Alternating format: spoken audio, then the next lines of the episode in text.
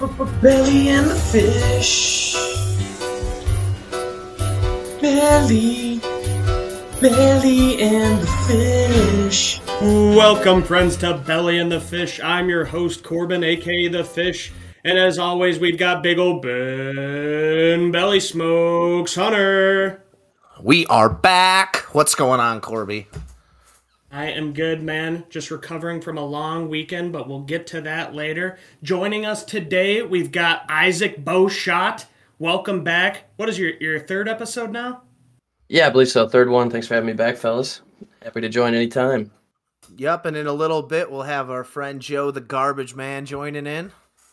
John could not make it. He has one free day with his lady to get away from the baby, so he's got to take advantage of that. But he is missing a good one because the draft is officially in the books and the Lions 2023 class is set. So I'm glad we get a little bit of uh, a couple of different perspectives coming into this week since we haven't talked to you or Joe in a while, Isaac. So Yep, we've been hyping up this draft for months and months now, and you know it's kind of sad now that draft miss is coming past, just because there was such a build up to it for for weeks, and now we have to just look forward to the 2024 draft. I already saw a couple of guys get floated out there for potential first round picks, so I'm already that deep into it, getting ready for next year. But I love the draft; it's my favorite time of year. I wish that I could have just spent the entire three days on my couch just dedicating all my time, but had some other uh, prior engagements that I'd already committed to, so didn't get to really digest it like I normally do. But in all my free time, I've just been studying up on the Lions picks and everybody else in the NFL. So I feel like I'm caught up and I'm well informed now. Did you guys spend the draft? Ooh, well, fr- uh, Thursday night, I had a couple friends join a little uh, chat room on the old Discord. Ended up drinking nine Coronas solely for the fact of the song Nine Coronas. Um, went into work Friday and felt great. And then I did the same thing the following night. It was a good time. Uh, a lot of good picks we're going to have to discuss and get each other's analyses on. Analyses? Analysis? I don't know. But whatever. It's to be a good time.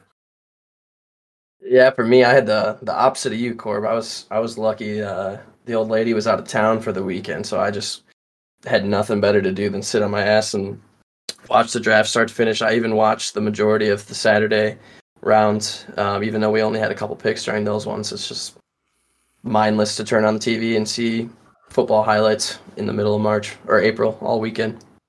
The only beef I have with rounds four through seven is like sometimes they don't even show you the guys being picked. They'll like cut to commercial and they'll be like, "Yeah, so the last three picks were so and so," and I'm like, "Sick." Yeah, especially when the Lions pick a guy from William and Mary and they didn't even mention his name. They never do that either. I feel like the Lions always get the commercial break picks, and they just never show the highlights or anything about them. But at the same time, how many highlights are you going to have of a William and Mary offensive lineman? I don't think they were prepared for that. No, they didn't even have a picture for him. That was also great during our little chat. Corbin would pop in and out in a noisy bar, and we couldn't even hear him. So I would just pop him on mute because nobody could hear anything when he was on, and he would just continue to talk for like five minutes, not knowing he was muted. uh, you're so funny, Belly. I was just trying to give my. my we couldn't hear you. You would literally to talk to us. You would have to put the phone to your mouth, and then to hear it, you would have to turn your head to the side and try to listen. And you weren't responding like coherently to any of our questions. It was just you a little tuned up, just like shouting obscenities into the mic. I know I couldn't even hear you either, honestly, and it wasn't even that busy of a bar as a thing. But we'll get into that after the uh, the bowels of the belly this week. But let's hop into the the content for this week's episode, guys. So just want to quick go through one big piece of news that popped up in the NFL right before the draft, before we really start reviewing our picks and the rest of the NFLs. We've got a betting with the belly segment, another bowels of the belly, and I have my own personal bowels this week. So and it is a doozy, so you're not going to want to miss that. But thanks for everybody who tuned into our Discord, followed along with that. Belly did a great job from what I could hear, but like you said, it was a noisy bar, so I was not much of a uh, valuable contributor to that. So I trust it went well, and thanks again. We'll have to do something like that next year for the draft. Yeah, it was definitely a good time. Uh, just shooting the shit with my ragtag group of cronies and ripping Coronas. Not a bad way to spend the draft at all. But without further ado, let's hop into that one big piece of news I was talking about, and that is Lamar Jackson becoming the highest paid player in NFL history. He signed a five year, $260 million deal, so that's $52 million a year. It's a long time coming. Obviously, a lot of controversy behind that with the non exclusive franchise tag, Lamar requesting a trade, the Ravens bringing Odell and it's just been a crazy offseason saga that rivaled that of Aaron Rodgers. So I'm glad that's came to an end and Lamar got paid. It's deserved, and now we can finally squash all those rumors about the Lions trading for him. Yeah, it was never going to happen to begin with. No, absolutely, and he got his uh, the majority of he what he wanted guaranteed. I think he was helped out by by Jalen Hurts a little bit, but he got his 185 guaranteed. I thought something was going to happen like it does all the time in the NFL, where a guy steps back and then he ends up losing millions of dollars. Um, who's that tight? Dalton Schultz. It just happened to. I think he Cowboys offered him a three-year deal. He ended up taking a one-year seven mil instead of a three-year thirty plus, something along those lines. So, yeah, but it worked out for him. I guess it pays to be your own agent. I don't know. I think it pays to be a former 22-year-old MVP. So I mean, that Ravens offense is built upon having Lamar Jackson under center. So I think that the Ravens had to get it done. I mean, they couldn't just let him walk away and roll out with I can't even remember Tyler Huntley. Is that the guy who was filling in for him when he was yeah. out? That's that's a Pro Bowl quarterback, Tyler Huntley, to you. But I, I agree. I, the Ravens are going to be interesting this year because they got a new offensive coordinator, and they actually seem like they're going out to get Lamar some of the weapons. So not only are they giving him the deal that he wanted, they they went out and got OBJ. They drafted a guy. Um, Zay Flowers. So I think yeah, Zay Flowers. So I think they're going to be interesting to watch this year as uh, maybe not as run heavy as they has have been in the past. I think J.K. Dobbins is healthy for the first time in his career.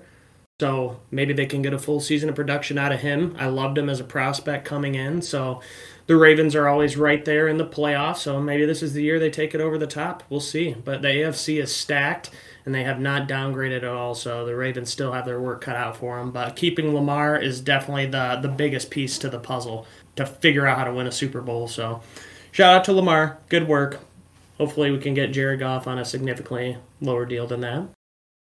Let's hop in to the 2023 draft review. So we're going to be going over the first round, the rest of the team's picks, and we'll focus a little bit more on the Lions. And then once we get into the second round, we'll talk about some landing spots that we kind of liked. But for the most part, we're just going to be talking about the Lions prospects. And, you know, once you get to like past the third round, it's really a bunch of prospects that are traits based that have some higher upside. So, you know, we don't really need to address every single one of them. So let's keep the focus on the Lions and some of the picks that we liked in the first three rounds. So started off, and there was a little bit of speculation weeks leading up to the draft on who the quarterback would be that the Panthers selected. Um, probably in the last week or two, I think everybody was kind of in agreement that Bryce Young would be that pick, and it was. He went to the Panthers at one overall.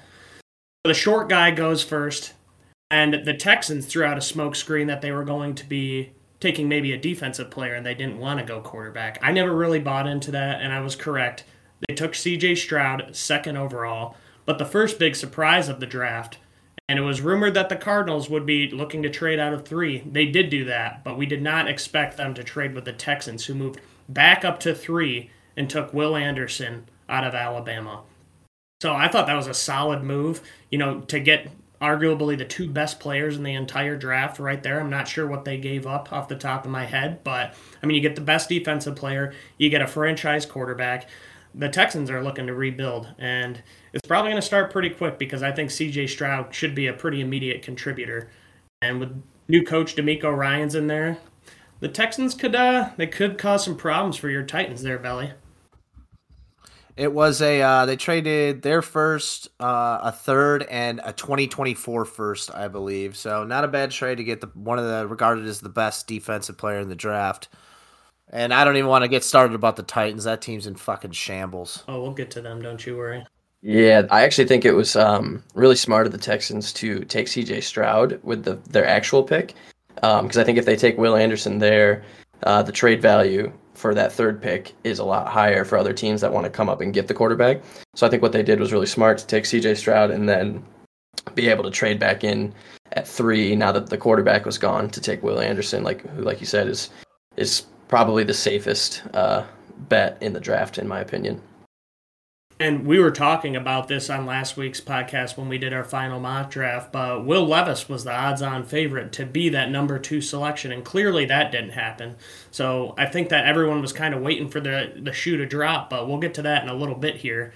Um, fourth pick going to the Colts. Anthony Richardson, quarterback out of Florida. There were a lot of questions on where we would go, but this is where things start to get interesting for us Lions fan because at pick number five, and it was speculated before that this would kind of be a, a point in the draft where a lot of things could get shaken up, and it absolutely did cause some havoc because the Seattle Seahawks took cornerback Devon Witherspoon out of Illinois.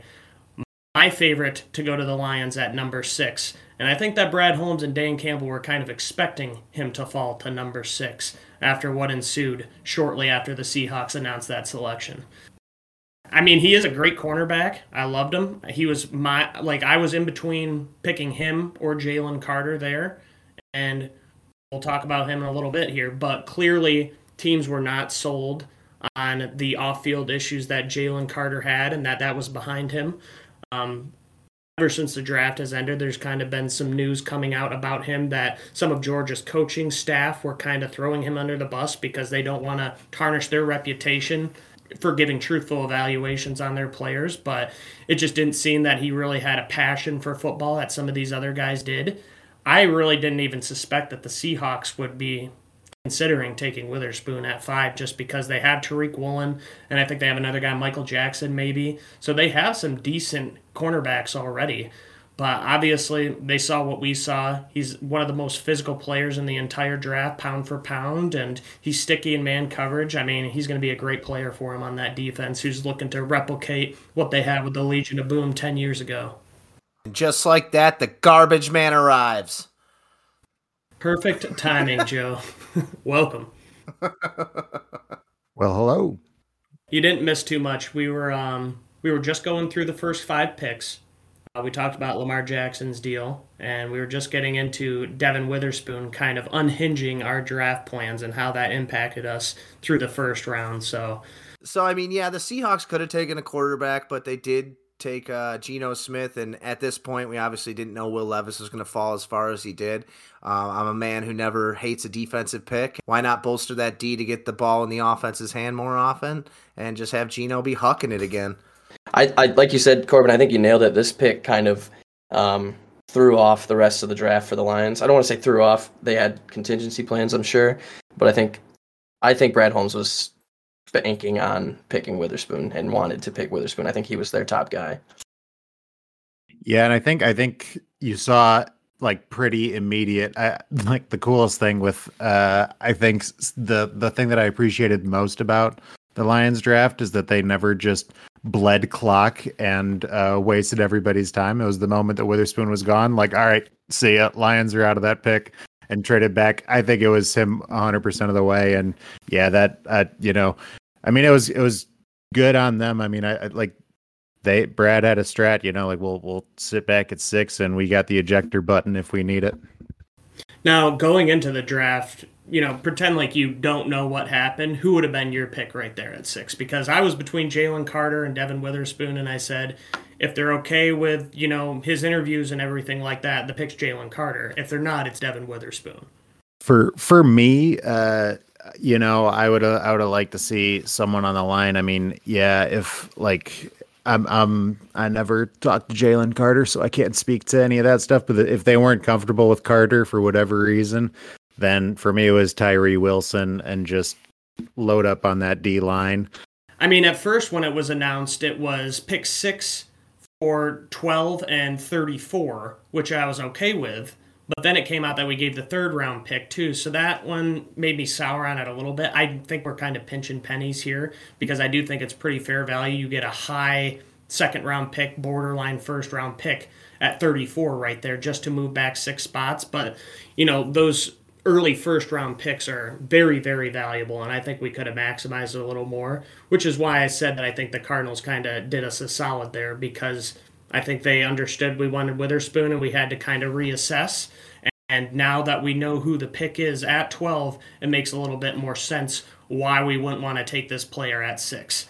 Because at number 12, the Lions took Jahmyr Gibbs, running back out of Alabama. And there's been a lot of controversy surrounding this pick um, because we were in a position to take Bijan Robinson, somebody that, you know, almost unanimously NFL circles have said is the best running back in this class.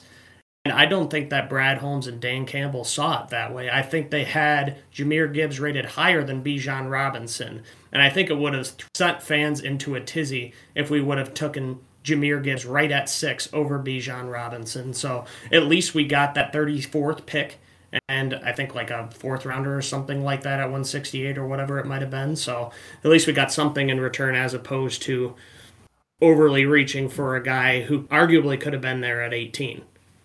Yeah, my favorite part, undoubtedly, in the chat was when you chimed back in and you go, C Rod or Will Levis here, guaranteed, and hung up the phone. And then the Gibbs pick comes flashing across the screen. We were all dying laughing. It was so funny. yeah, I think for me, I was, I mean, I was like everyone else, I was super caught off by this pick. Um, when when you hear the name, the first name come out, and you're like, I don't even know. J- Jahmyr's not even on my radar for, you know, our pick around six, and then in this case, twelve. Um, but I think you're right Corbin that Brad Holmes' first press conference after the first night, he was talking about Jahmyr Gibbs a little bit. And I don't even think it's so much that they valued him higher than Bijan. I think they just compl- they view him as two completely different players. Uh, Bijan is that three down bell cow back, and Gibbs is kind of that utility knife who can be moved all around the offense and do anything you ask him to.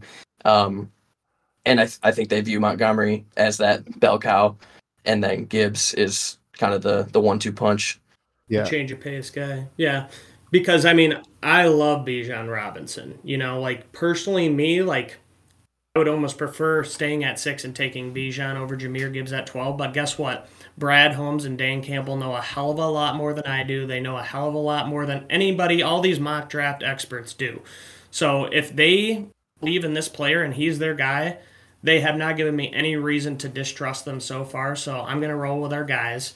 I mean, on the positive side, there are things that Jahmyr Gibbs does better than Bijan, and the main thing is speed. He's fast as hell. He ran a 4.3640, and he's a little bit of a better pass catcher, too. Bijan can still do that, but Jahmyr Gibbs is electric in the open field. He can make guys miss. Bijan can as well, but I mean, there are definitely some traits that Jahmyr Gibbs has that are better than Bijan Robinson.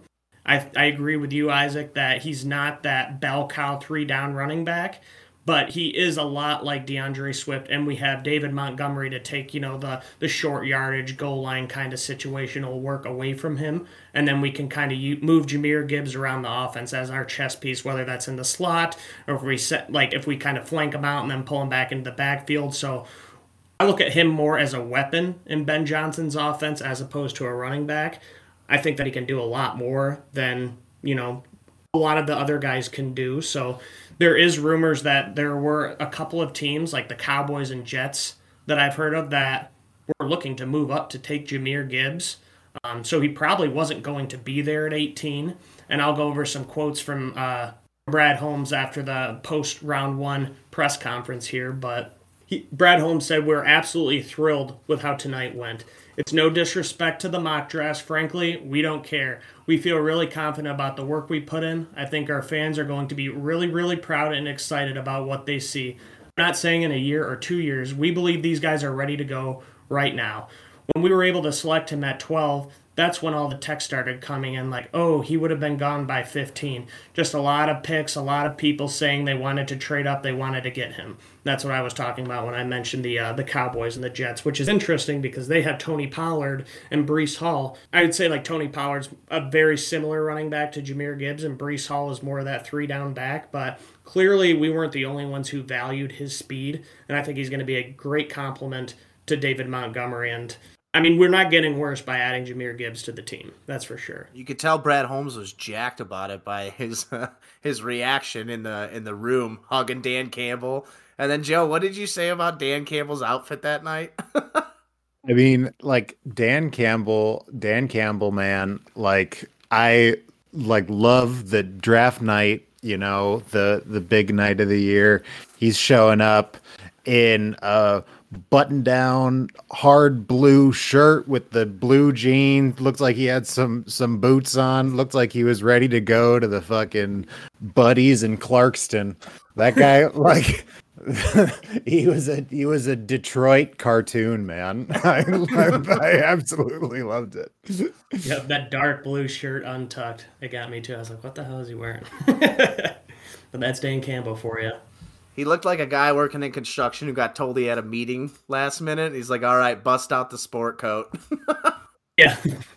Better throw on my good shirt. Oh shit, I forgot to tuck it in. like he like he pressed that shirt like, like like he pulled like he pulled it out and he looked at it he's like all right yeah draft night blue, it's, it's blue you know it's festive it's, De- it's Lions, detroit Detroit, baby. he's like i got the perfect shirt for tonight they're about to see Yeah, but I think that Jahmyr Gibbs is going to be a great piece on our team. Obviously, there's going to be some controversy surrounding that pick, and it's going to be tough for him to live up to that draft capital, especially when he's splitting carries with David Montgomery. Um, he's not like a Christian McCaffrey that was that three down kind of running back. I think he has a lot of work to do in between the tackles. Um, but in terms of the value that he brings to us in the, the you know, in terms of like a, a straight speed threat and in the receiving game, it's a great piece to our offense. I love the player. It's just the draft position that is the thing that, you know, is a little disconcerting to me. That's all. I wouldn't be mad about this pick. He's going to be a great player for us. Yeah, and I do think one last thing on that. I think um, Brad Holmes said this a couple times in his press conference too. He's like, everyone wants to focus on you know the the term running back in terms of this guy, but I th- really think they view him as um, almost like a Debo Samuel type guy who can be he can line up anywhere on the offense. He actually was um, he had the most catches for Alabama last year uh, as the running back. He w- wasn't quite in yards, but he had the most receptions, and so I really do think they view him almost more as like just this hybrid position.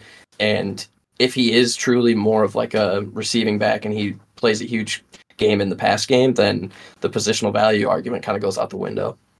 Yeah, exa- exactly. And like and like you were saying earlier, Corbin, that's that's why I think Bijan ultimately wasn't even in consideration at the six because it was like like it, you know, it's almost a completely different position. Like what you know, like Jahmyr, I think what they envisioned him bringing. I, I think it's good because I think they you know have a plan for him, and they they clearly think he fits in, and that's why they prioritize getting him. I uh, you know, I guess uh, you know, I'm not in the room. I couldn't say. I mean, maybe Swift is just that big a dick, and and because I think that, I mean, I think Swift did a lot of those things. Probably not to the you know ceiling level that Gibbs probably could, but I feel like he filled a lot of those roles. So, but they wanted him gone. It looks like so. Um, I mean, like like everybody's said, and I'm just echoing. You know, we're just I'm just letting Brad cook. Uh, I think that Bijan would have been a little bit redundant with David Montgomery in the running back room now, but I mean, the NFL shows it year after year how much they value that top end speed, and Jahmyr Gibbs has that. So I'm happy with the pick. I've coped with it. I'll learn to love him. I already do love him. Fuck it. He's my boy. It'll be interesting to see if he or Jamo get the number one. Yeah, I was thinking that too, actually, because I looked up his highlights and I was like, oh, a little one to one Alabama controversy. We'll see. Probably give it to Gibbs because Jamo can't play for six games. Jamo doesn't really have a leg to stand on right now. That's my number.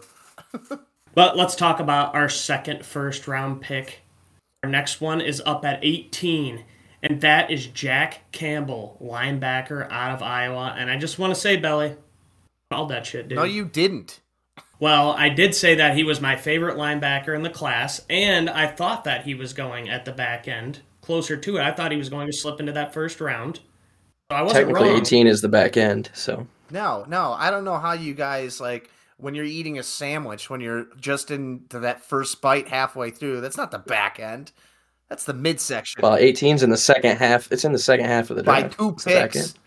That's like the okay, but but the difference between picks 8 and 18 and 18 and 28 is significantly larger. My point is, you're trying to say that you called it and you have your mock out there for everybody to see, and you have them going at like 30 or 29.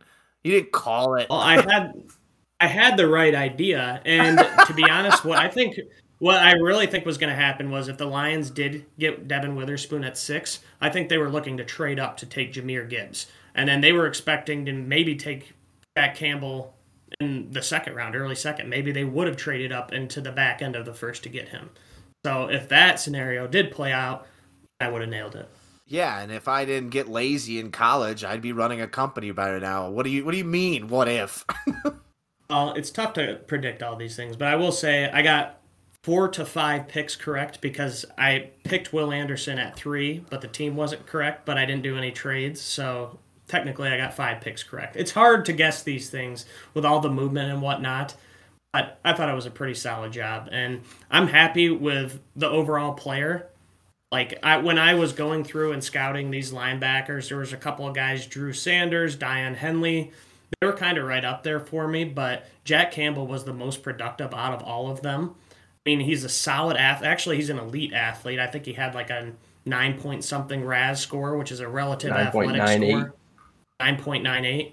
Yeah, so he's an incredible athlete, an incredible leader, and he was very productive. So, I mean, there's not really a whole lot of knocks against him. He was the, he rated with the RAS, he was the sixth highest linebacker since 1987 when they started keeping track of that. It was just a little surprising to me just because so far Brad Holmes and Dan Campbell have shown that they don't really, you know, it is a little bit of like it doesn't have the most positional value. But when they saw a guy that had his type of athleticism, who is uh, a, a perfect off ball linebacker with coverage skills, they went out and got him. You know, they said that he was the highest guy on their draft board, and they don't really give a damn if you consider it a reach. They got their guy. So how can I fault them for that? Because what they've given us so far is a playoff team. And they found guys in the later rounds that we're all happy about, whether it's Amon-Ra St. Brown or James Houston and Malcolm Rodriguez. I mean, we've got plenty of guys in later rounds that have panned out to be solid contributors. So if they get a guy that they think could be a linebacker and a captain of our defense for 10 years, then how am I going to be mad about that pick? I liked that pick a lot more than I did the the Jahmyr Gibbs pick at the time. Yeah, I, I think, you know, I think the pick, like, I know, you know, a lot of people, you know, may doubt ha- drafting a, you know, just a straight middle linebacker with that pick and uh, that high up in the first. But I mean, look, like Brad Holmes talked about like, look, we're making win now moves, and if on the low end, I mean, he's a he's a fridge with ballerina feet, like like on the low end, if you know he's just like a gap filler, like you know, run run crashing like linebacker that like helps us in the running game, like this year, like trying to make a playoff run, like great. And if at the ceiling with that RAS score, and I mean like he could develop it as like a coverage linebacker as well. If the ceiling, I mean, what's the ceiling? You know, like sky's the limit for him. So I think I think it's like you you win you win on like hey he's a contributor right now. You win on like hey he's a freak athlete. The upside is you know Ray Lewis. Like you know, I hate to say Ray Lewis, but like you know that's what like he's testing as and what people are saying. Like if the upside is there and the floor is an instant contributor that's going to help the defense right now and like the downside is like oh it's not the highest impact position i mean like i, I still think it's a I, I that's a pick that i was actually a fan of from them yeah, and I'll, it's funny that you mentioned that that Ray Lewis comparison. I'll get to that in a second here. But I mean, like you said, he's a fridge with ballerina feet. He's 6'4", 250 pounds, and he ran a 4.65 40-yard dash. He had 125 total tackles last year and 140 in 2021. So he's a do-it-all kind of guy. I do expect him to kind of be a rotational piece year one.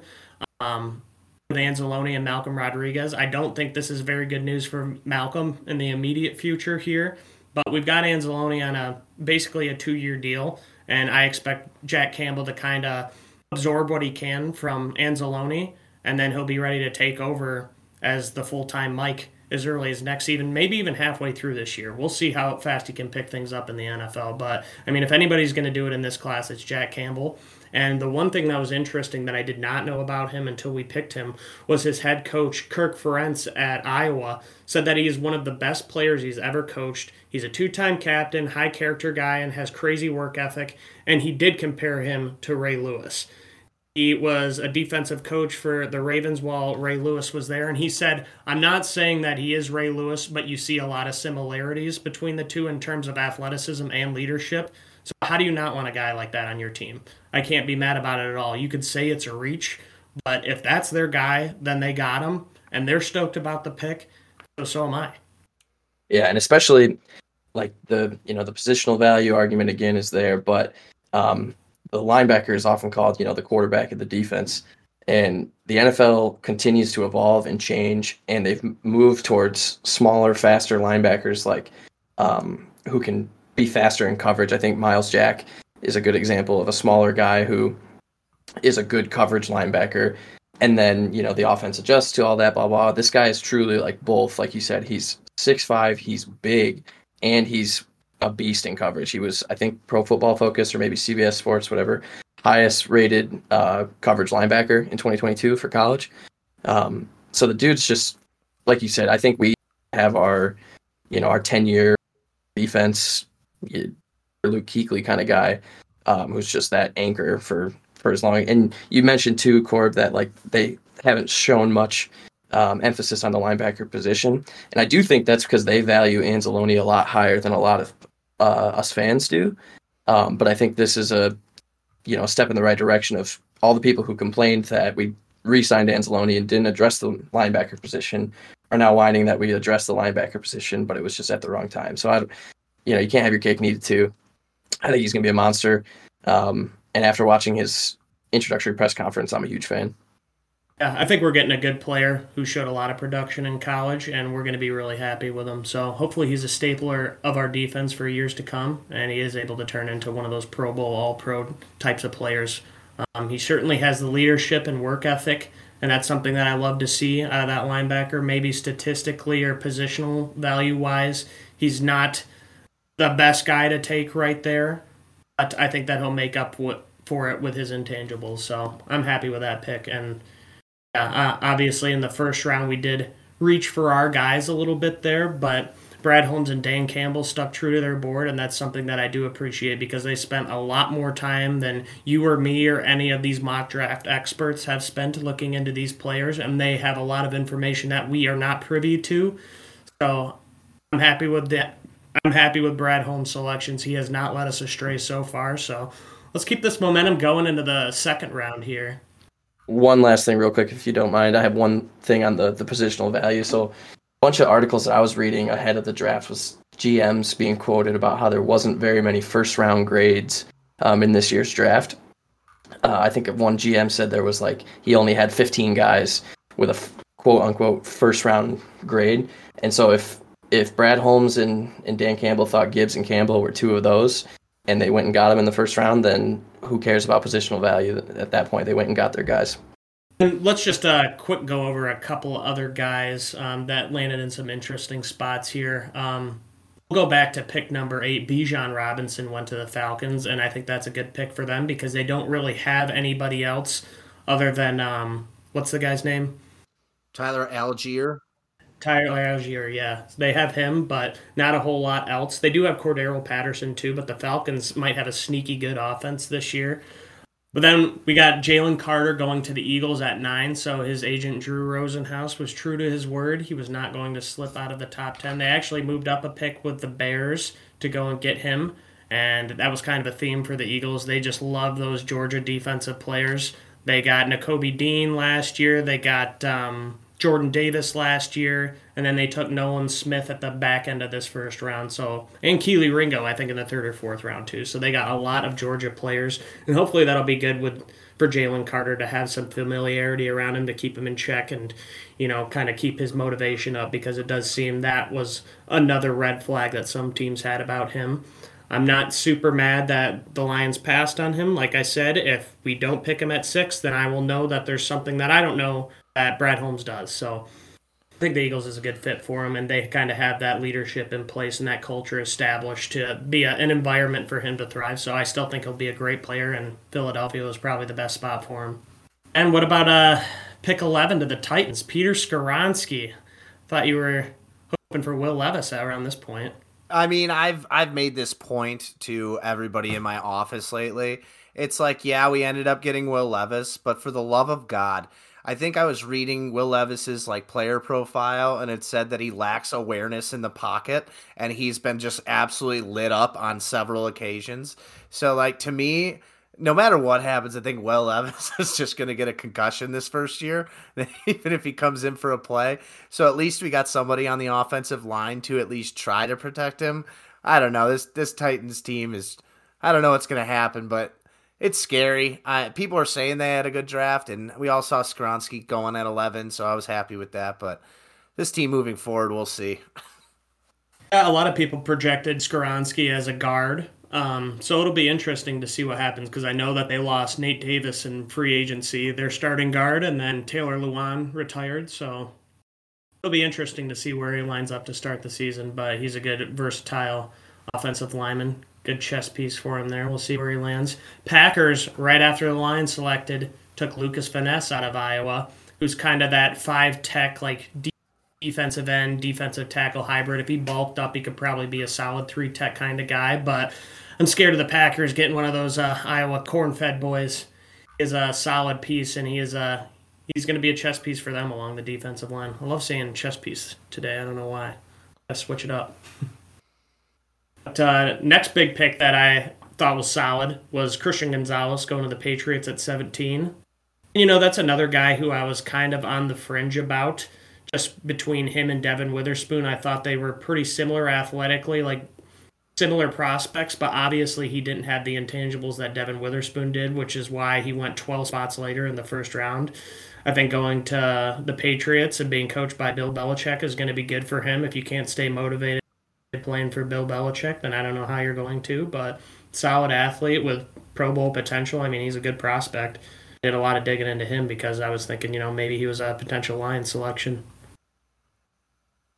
Yeah, I think clearly uh, the Lions had a couple chances to take him, um, both at six and then when they moved down to 12. So there was something there that they didn't value as, as highly as as uh, Witherspoon. I mean, who knows? Maybe they didn't even value Witherspoon that way, but clearly they, they weren't as high on him as as a lot of people thought they might be.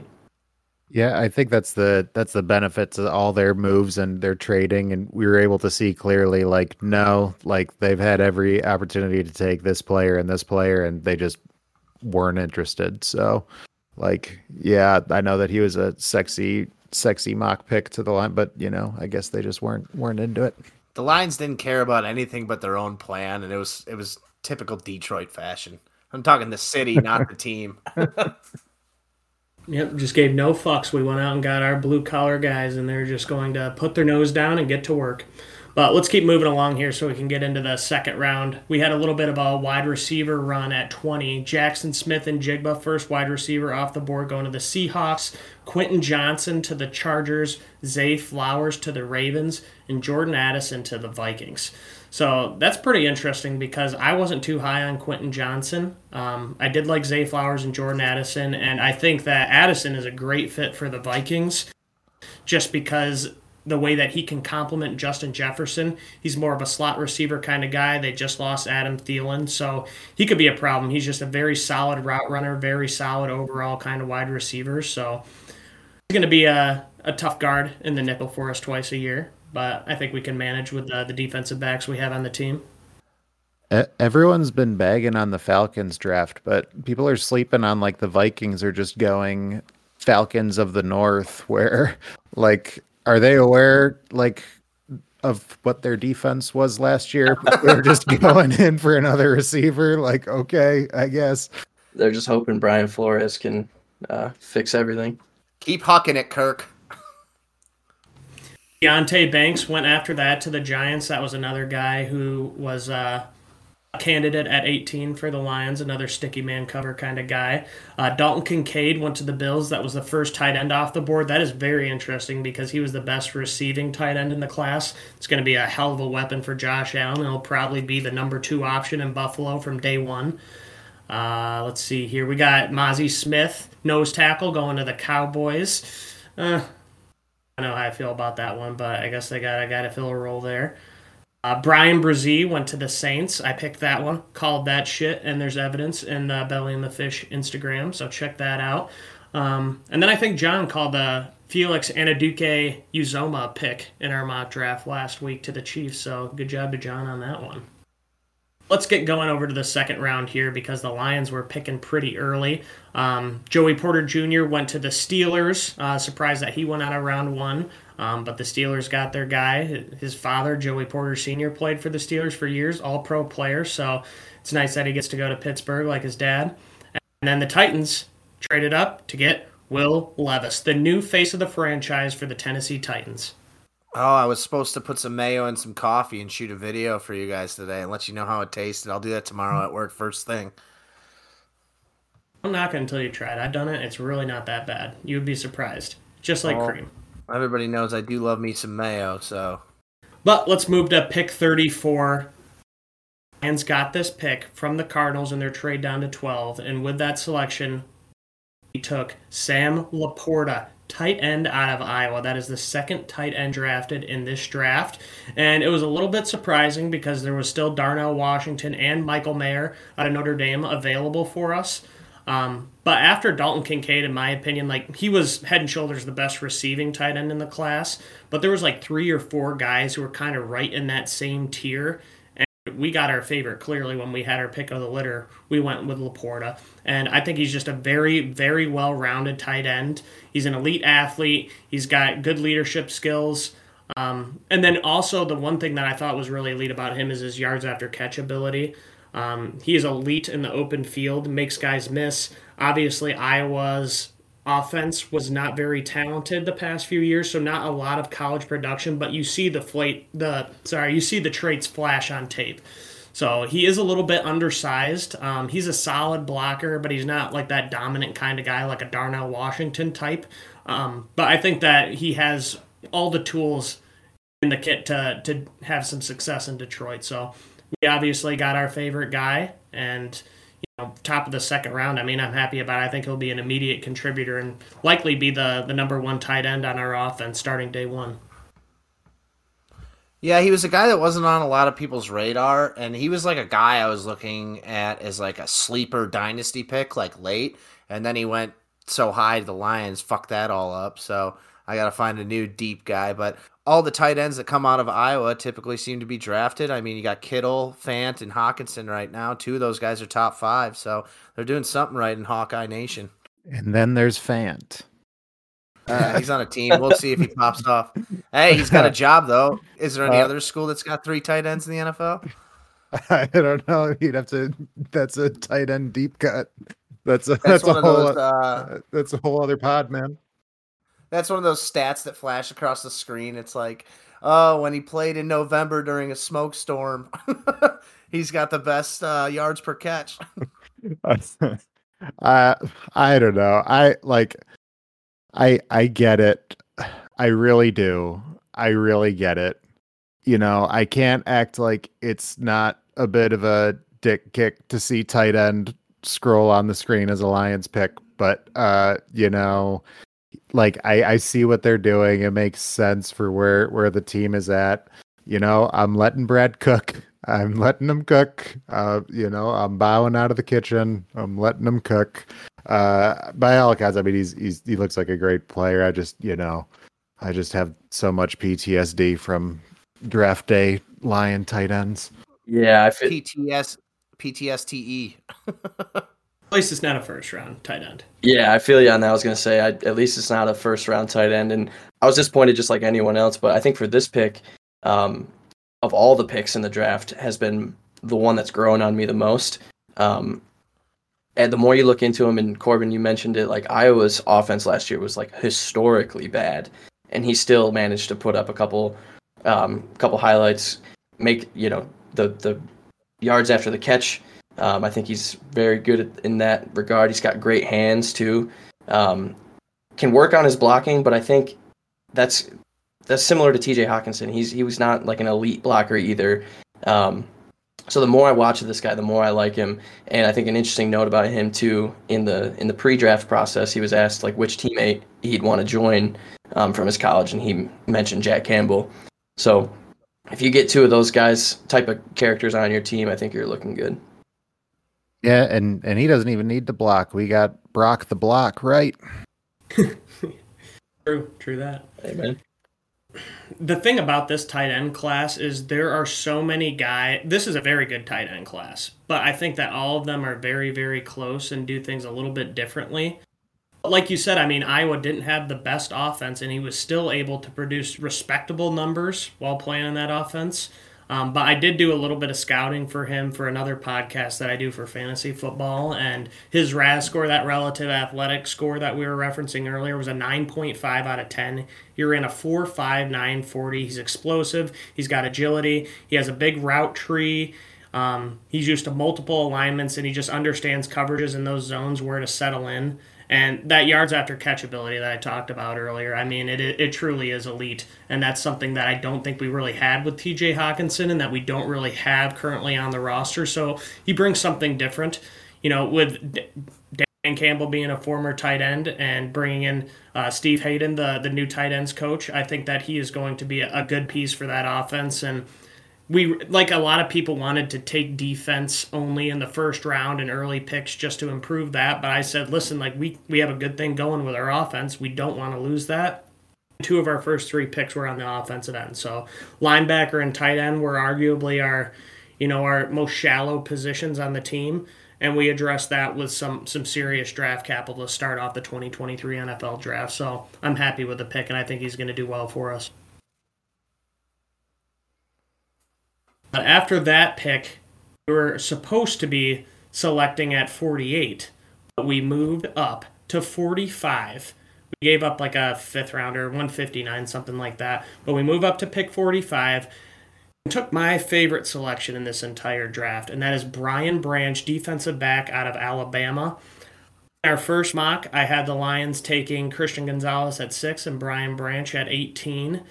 And I am absolutely stoked to get this guy because Devon Witherspoon gets a lot of hype for his physicality and tackling ability, but Brian Branch is right there with him, if not better. Just turn on the highlight reel and he is knocking motherfuckers out. He's a versatile piece. He can play nickel and safety, kind of like CJ Gardner Johnson, who was my comp before this draft. So, you know, having CJ GJ for only one year can kind of sit back and learn while he takes that nickel safety hybrid kind of role. And then, you know, if we resign him, great. If not, then we've got a guy who can step in and be a solid contributor right off the bat. He started at Alabama as a freshman. The real knock on him is his athleticism. He wasn't the best tester, but clearly Brad Holmes has a thing for those Alabama and Iowa guys because first four picks Alabama, Iowa, Iowa, Alabama. Yeah, it just goes to show that all these uh, Mel Kipers of the world don't know shit because Brian Branch is going so much higher. But um, if anything, I love the pick. I thought it was great. Um, I think he's going to do well for the team. Uh, I mean, would this put him starting immediately, or not with all the signings we've had? I don't, I don't know the depth chart on the defense right now. It depends on how Tracy Walker does in his recovery, um, because if Tracy Walker's healthy for training camp, it's going to be Kerby and Tracy at safety and Chauncey Gardner Johnson at the uh, at the nickel spot. So, I mean, it does give us the option to you know have him sit back and learn for a year or fill in if there is injury risk, but he is versatile, so you can play him really anywhere. He played a lot of different spots for Alabama, and he was kind of moved around to fulfill whatever role they needed him to do. So I think there's a lot of different ways that he can be used. Yeah, I think he's going to see the field in year one. Um, not a ton, like you said, because I think he's going to fall right behind uh, C.J. Gardner Johnson. Uh, but he can. I think that's what Brad Holmes is going for, is just kind of versatile guys that you can put all over the defense and can play any of the positions. Um, I think my favorite thing about Brian Branch about this draft pick, uh, I wanted him at at the Sam LaPorta pick, um, but he was the only guy who stayed from being out at the draft in day one who didn't get picked, who stayed on day two and walked across the stage. I just think that's uh, kind of shows a lot about his character and doesn't give a damn what people think about him and wanted his his moment. Um, and so I think that was that was pretty sick. Unlike Will Levis, who's like, "Fuck this, I'm out." Yeah, exactly. and then he got drafted second in this, you know, in the second pick in the second round. I don't blame Will Levis for leaving, man. That sucked, and I hate it when they kind of put those shots at them just being tortured I in do the green room. Oh Nobody wants yeah, and then the, he was like a meme. His Yeah, he was shown more meme- than any other player in that room. all the uh, memes about his girlfriend. It's like when you thought you were gonna be dating a first round pick, and now he's just a second. Yeah, but um, the one thing that I did see Brad Holmes mentioned about him is he really didn't even expect him to be there at 45, which is why he moved up just three picks to go and get him. And you know, maybe the Packers were targeting him at uh, at 45, and they were the trade candidates. So hopefully we uh, pissed them off a little bit. by, We uh, traded that pick with Green Bay. Yeah, yeah, I know that's what I'm saying. So hopefully Oh, okay. they were hoping that he would fall to 48. Gotcha. Okay. But there goes Brad Holmes again, trading within the division. He doesn't give a fuck. Zero. The next pick we had was in the third round at 68. And another guy who fell. That was pretty close for uh, my favorite pick in the draft, but that was Hendon Hooker, quarterback out of Tennessee. A guy that was very likely to, you know, go in the first round. A lot of people thought. I think that John had a uh, bet for him. Uh, yeah, minus 165 to be a first round pick. So that's some good odds right there. And he fell all the way to the third, but again, he's an older quarterback. He had the ACL injury, and if it wasn't for that ACL, he probably would have gone late first or early second, probably early second, just seeing how Levis fell. In terms of arm talent, he's got it. I think it's he's a good leader. Um, the one thing that I think a lot of other teams knocked on him was Tennessee's offense is not pro style, so there's going to be a bit of a learning curve adapting to the NFL. But we are in the perfect position to bring a guy along like that because we have Jared Goff for two years. So he can sit and relax, recover from his ACL, learn the offense. We've got Mark Brunell and Ben Johnson to get him up to speed. If Jared Goff does get injured, he is a good piece of insurance for us. And then if, you know, we do decide to move on from Jared Goff in two years from now when his contract expires, might be able to just roll with him for a year or two and see what we got with the guy. Yeah, I mean, uh, it was a total total moonshot play pick, right? Like, you know, I mean, because I mean, year one, obviously he'll be recovering, so he's not going to be able to offer us to back back up Goff at least the first like first half of the year. Um, but I mean, it's a total total moonshot play, right? I mean, like he, he's high ceiling, right? I mean, see if see if you strike gold. I guess, uh, you know, like again, I'll let Brad cook, but you know, like I I, I would have liked to see a um, a contributor in some way uh, at at that pick. I mean, I guess you know, seeing as how Brad spent the first uh, couple days like putting his uh, table through the floor, uh, he was probably feeling himself and uh, and trying to make a big uh, big bet, and you know, I'll back him on it. So I mean, Hooker could be could be you know great when he comes back. I mean, yeah, you are kind of buying an injury dip with his his draft capital. Um, he could have gone a lot higher had he not torn his ACL, and you know we could look be looking at something totally different if he was able to test out. So Yeah, of course the Tennessee homers were up in arms that uh the Titans took Levis over Hooker, and I was like, "What are you talking about?" They're just mad he was a Kentucky boy from just north, ripping Mayo again. For me, overall, I was happy with the pick.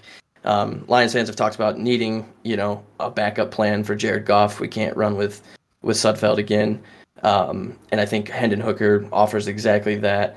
He's going to have a soft landing spot. Um, I wouldn't be su- surprised if he's not doing, like you said, Joe, doing full speed uh, early in the season. But I think not to. I would say three, four games into the season, he'll be ready to go. And people hit, the, you know, the knock on him was that Tennessee kind of has a a quarterback friendly offense with one or two reads. Um, I'd argue the Lions have that too. Like they're not asking Goff to do a ton. It you know Ben Johnson moves a lot of guys around, and it's usually a simple one or two read. And I think Hendon Hooker is going to be able to do exactly that. Um, and at the very least, just be a solid backup. Yeah, I think worst case he's a solid career backup, but he could absolutely become a starter down the road. And I've already kind of expressed my feelings for him that I, he was, you know, the guy that I would want with that first, second round pick that we had. Um, so to get him in the third, I mean, that's just value right there. And if you're looking at third round picks, I mean, at this point, you're looking for guys with upside, and he absolutely has that. So I mean, we could do a lot worse. And after Hooker, I mean, at that point, you know, Aidan O'Connell out of Purdue, he's another guy. I think he went fourth round to the Raiders. He was another guy who was kind of on our radar, but there's a big drop off in QB talent after Hooker was off the board. So I'm glad we got him when we did. Stetson Bennett disrespect. uh, after that, the Lions traded again. They traded up 96. They gave up 122, 139, and 168. And I was a little surprised on how much we had to give up just to move up to the third round there. But clearly, the guy that we picked was on our radar, and we did not not want to risk him getting taken. It looks like Siaki Ika went two picks after to the Browns. So we got a nose tackle Brodric Martin out of Western Kentucky. And to be honest, I had never fucking heard of the guy until we announced his name. He wasn't at the Combine or the Senior Bowl, but we did bring him in for a top 30 visit. But he's a big boy, 6'5, 337 pounds, and it's going to be nice to have him in the rotation with Isaiah Buggs. Uh, I can't remember if it was Brad Holmes or Dan Campbell who said that he played way too many snaps last year. So he'll be a rotational piece, maybe, you know, 30, 40% of the snaps. And it's going to free up Alim McNeil to pretty much play exclusively the three tech, which is what he was best suited at last year. So he's not the best athlete, but in a nose tackle, you just kind of want a big, powerful guy who can eat up space and maintain that gap integrity. So I'm okay with the pick. And I think that um, there was kind of a tier break. There wasn't a lot of other nose tackle options that we could get after this point if we weren't sold on Siaki Ika out of Baylor. So I'm happy we went up and got another guy of ours, and that kind of was um, a little bit of a fall off after there. We didn't really have a lot of selections. So right there, we have what is that, six picks? That should be immediate contributors in the first three rounds. So I think that's a pretty good haul for a team that's looking to be competitive this year. I would say out of all the picks, this is probably the one um, that I like the least. Uh, for me, tackle, defensive tackle was like our number one priority. Um, obviously, you know, we already touched on Jalen Carter. I mean, we don't know any of the the background stuff with him, but for me, tackle was like our number one need, and we did. You were right, Core. We did feel like we gave up kind of a lot to move up to take this guy, um, and I was actually talking to uh, to Tori, who's our buddy who played football at Ferris, and I asked him what he felt about this guy, and said he was not impressed really at all. Said he was kind of um, pad levels way too high and not a technician. He's like, if you can't split a double at Conference USA, then you're going to get mauled in the NFL. Um, obviously, that's just one guy's take, but again, for the position I felt like we needed the most to take some kind of um, I don't want to call him a no name, but you know, a no name guy that not many of us had heard of was just probably the most head scratching for me. But he is an absolute unit. I mean, the dude is massive. So if he can just plug holes by being there, then more power to him. But I would say this is probably my least favorite pick of the draft. Yeah, uh, I you know I don't. As far as the player goes, I mean, yeah, small school, Western Kentucky. Uh, wasn't very familiar with Brodric Martin yet. Saw so got familiar with him a bit. I mean, all I could really have to say would just, you know, I just wanted to come out of this draft with some meat. He's a whole lot of meat. And so that checked my box and made me happy. If they think they can do something with them, then, you know, I'm good with it. Brodric Meat Wagon Martin. Well, the one the one thing that was in Big Mart's yeah, cousin. The one thing that was interesting that you said, Isaac, was that we don't have a lot of defensive tackle depth you know that was one of our biggest needs. And in a way i do agree with you but at the same time i've also said that i think that this team wants alim mcneil to play that three tech. So we've got our guy there. We've got Buggs and now martin who will fill that nose tackle role. And then on third down we've got guys like john Cominsky and Paschal who are going to bump inside as those kind of like smaller defensive tackles who will generate that interior pass rusher. And then we've got Hutchinson and Houston on the outside. We've got Okwara and um, and Charles Harris as well. So I do think as in terms of defensive line as a whole, we are pretty deep. Um, and that Brodric Martin's just kind of a role player, a rotational piece for Isaiah Buggs. Yeah, he's probably not going to be a Pro Bowl kind of guy, but he is going to take up that space on first and second downs on those likely run plays. So he'll be a space eater, and you know he has his role. I don't expect him to be a, a pass rusher at any point is, in his career, but I think he'll be a solid player for us, and he should see the uh, playing time immediately too. Yeah, no, that's when you put it like that, that's a good point. Um, I kind of forget sometimes about the the Paschal and Cominsky guys who can also go interior. And he's not perfect. Like I said, I mean, he's a third round pick out of Western Kentucky. You know, like I don't think that they're sold like he's going to be an immediate starter impact player, but I think he'll be a rotational player. He'll have his role, and we'll see how he does. I really don't know much about him. I have looked into it a little bit since the draft, but at the same time, like I he was not on my radar whatsoever. So that was a little bit of a surprise for me. But at the same time, he's got his role. We'll see how he does. But moving on here, no fourth round picks for the Lions. We only had two more picks in this draft, and the first of the two came in the fifth round. At pick 153, we took Colby Sorsdal, tackle out of William and Mary, the oldest college in the U.S. Fun fact, I learned that in fifth grade. Uh, not a lot to say about this guy. I don't know how much you've looked into him um, between you three, but he's 6'6, 301 pounds, so not a lot of weight on him, but he is a big guy. He played tackle in college, but he'll likely be a guard in the NFL just due to those short little T Rex arms he has. Um, he does have the versatility to play both. It's kind of like uh, an upgrade over Dan Skipper, is the way that I see it. Um, but again, he's got those intangibles. He was a team captain with 46 career starts, and he started as a freshman, which I think he's the first offensive lineman in 30 some years to start as a freshman for William and Mary. And, you know, he's not a perfect prospect, but again, it's about the culture fit within, and he has some room to grow um, to potentially become a starter if he does work some things out. We are going to be potentially looking for a guard next year, so give him a year to learn. We've got some depth in case of injury just a piece that we can use and see how he comes along. When you're in the fifth round, you know, you're probably not getting much at that point, but Brad Holmes has proven us wrong every time we say that. We get an Amon-Ra St. Brown or a Derrick Barnes or a Malcolm Rodriguez, people who do pan out for us. So I'm interested to see how he does. Uh, yeah, for this, I actually am super stoked on this pick. Um, obviously, like the rest of us, I didn't know who he was before we took him, but doing up the reading and watching videos and um, guy named Duke Manyweather. So I have, you know, like any good NFL fan, after after the draft, you look for all the people who say the positive things about the draft for confirmation. But uh, Duke Manyweather, who's a um, highly respected O line scout and um, talent developer, he kind of runs the similar to like George Kittle's tight end U. He does like a O line thing every offseason. Um, called this the sleeper pick of the draft. Um, Brian Baldinger, who's another guy who always breaks down O line film, had a thing about this guy uh, at the beginning of April, um, breaking down some of the things he does really well. And I think he's going to be, uh, if if we're going to call, you know, which which which pick is the Amon Ra or the Malcolm Rodriguez, uh, my money's on this guy for this draft. I think he's going to be a, a respectable rotation piece on the line. And he's more meat. Love that meat. More meat. More meat, baby. Throw the ham on More the meat. wagon. Yeah, not much to say about him. I mean, when you're getting to this point, you're taking guys based on straight, based on traits. He's got some good leadership skills and versatility to play guard and tackle. So we'll see if he gets any playing time this year. Probably not, but maybe next year. Who knows? No sixth round picks for the Lions this year. Um, uh, but before we get to our seventh round pick, let's talk a little bit about our final trade in the draft.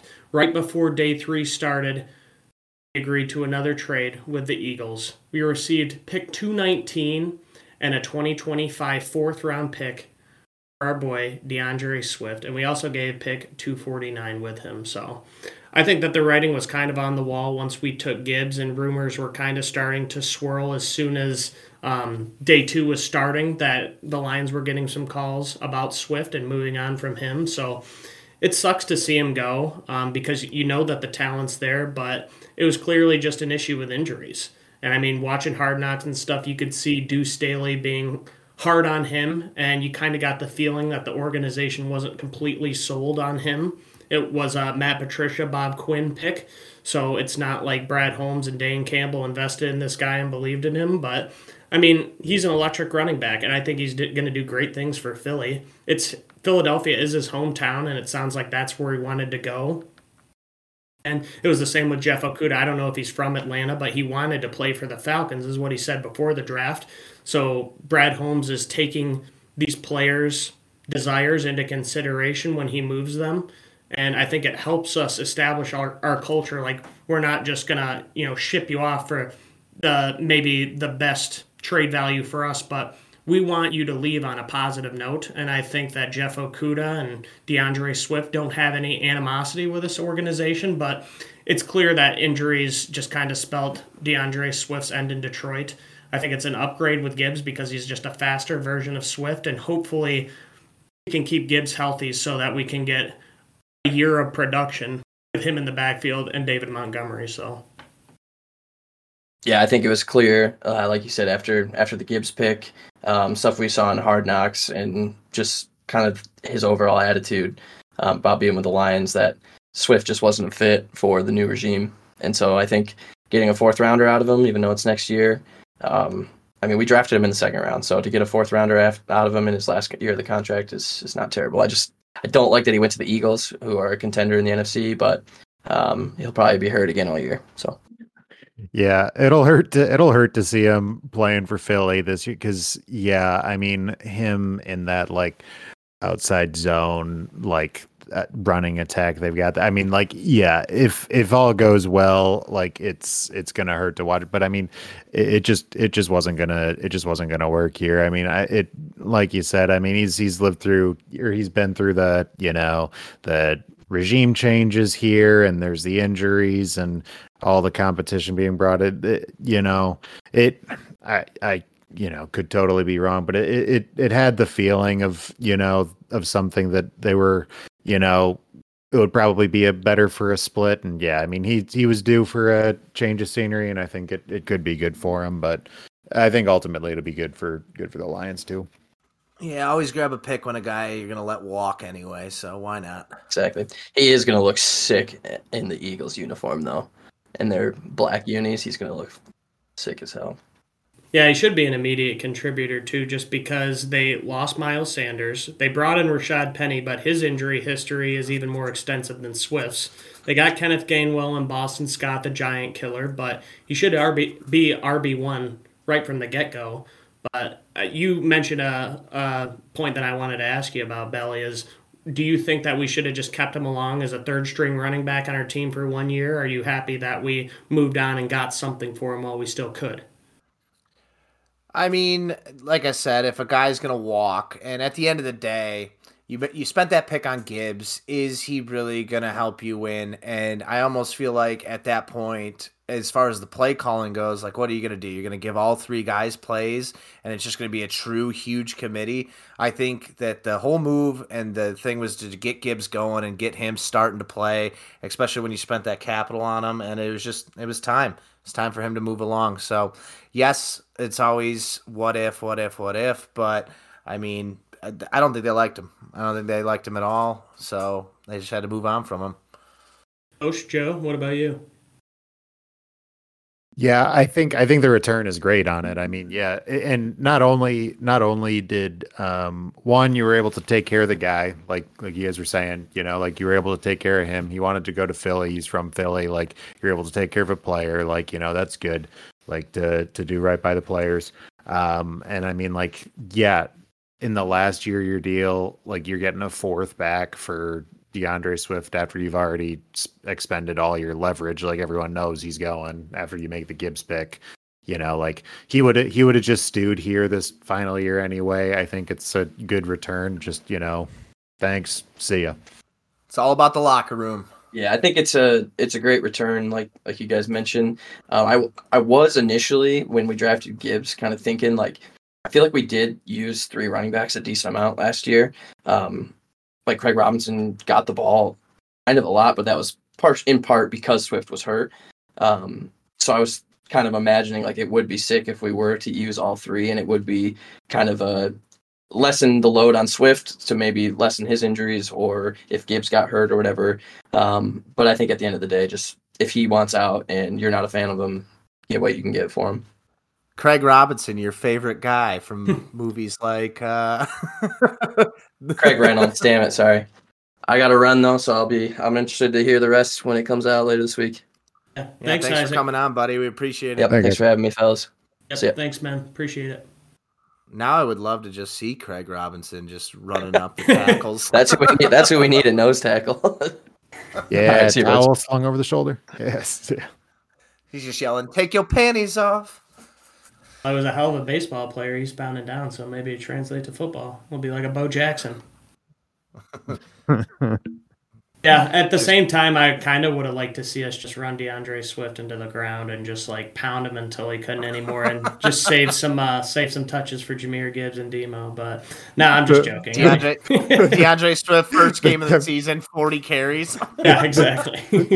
Coach, I'm tired. Get your ass back in there. the the the temptation is real after seeing him like pout at times on their run last year when they were winning all those games. And i mean i don't know if he thought he could go or what it was like if he thought he could go and he wasn't getting enough enough touches or what it was but like yeah man like i i like they did the right thing by doing right by him but i totally i totally get the the temptation of just like it's a "All right, little bit of a it's a dick move, but yeah, just another Georgia. Bulldog going to the to the Eagles. So I don't know what the fuck they're doing, man. But I mean, Georgia's solid, so I guess it's uh it's a move.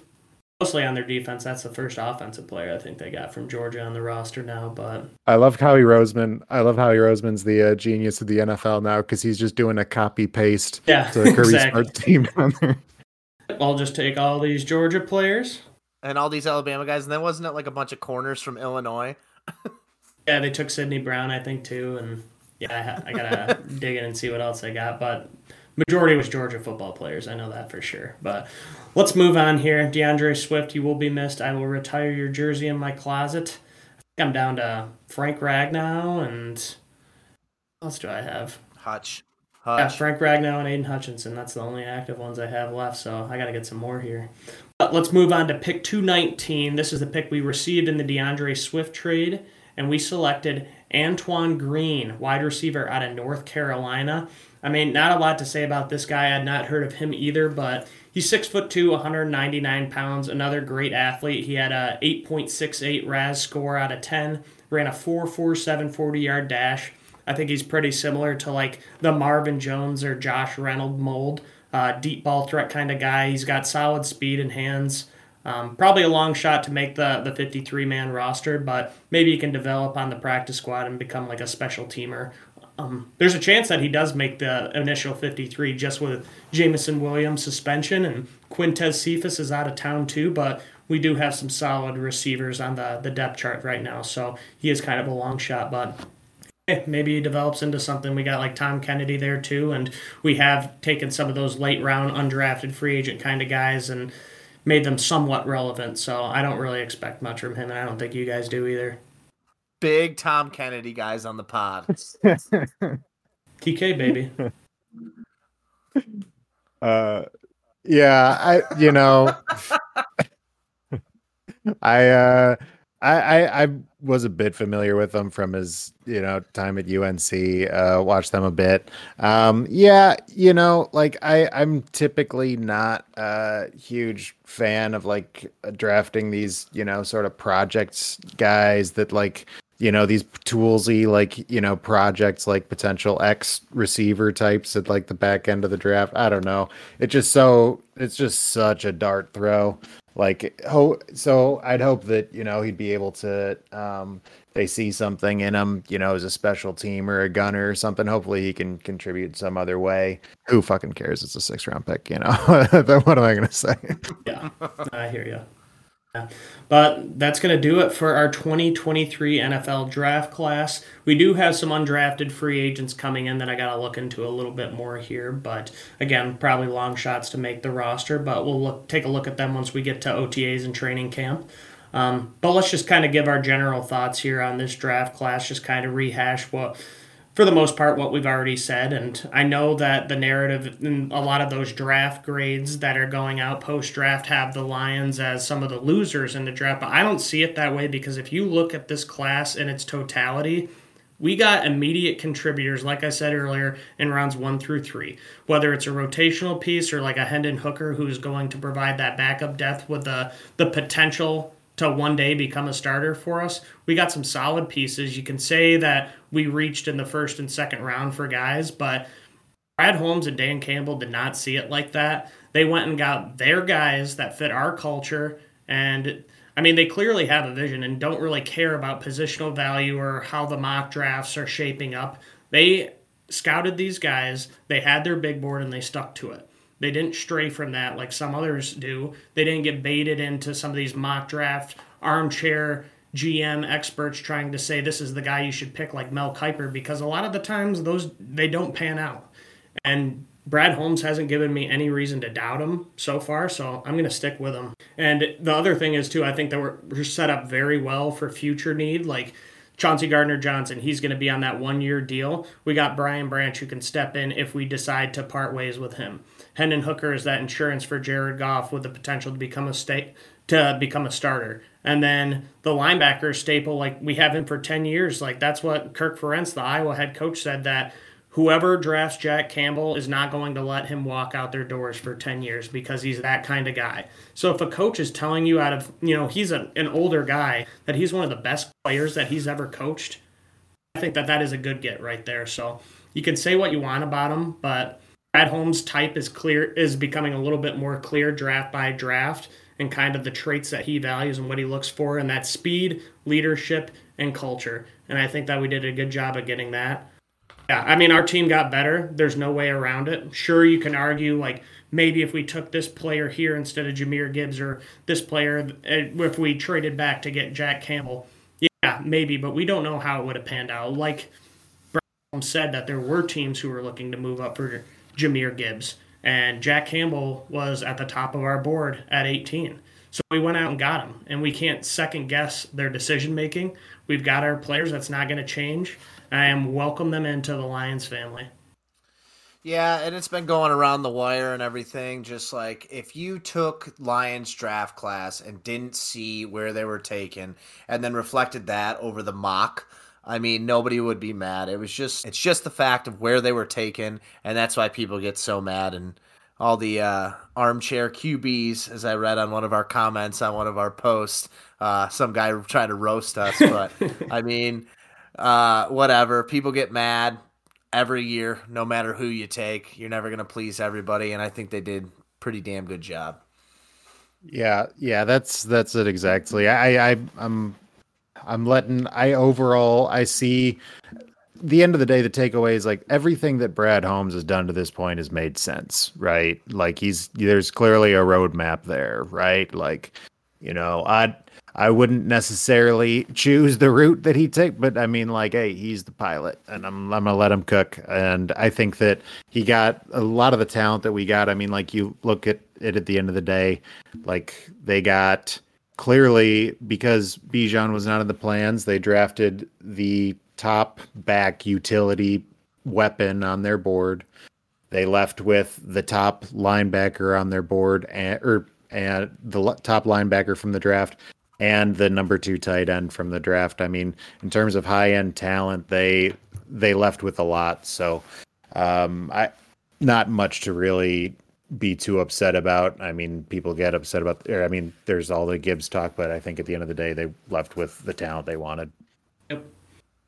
Yep. It started off rough, but I honestly, truly have come to grips with it, and I'm happy with this draft.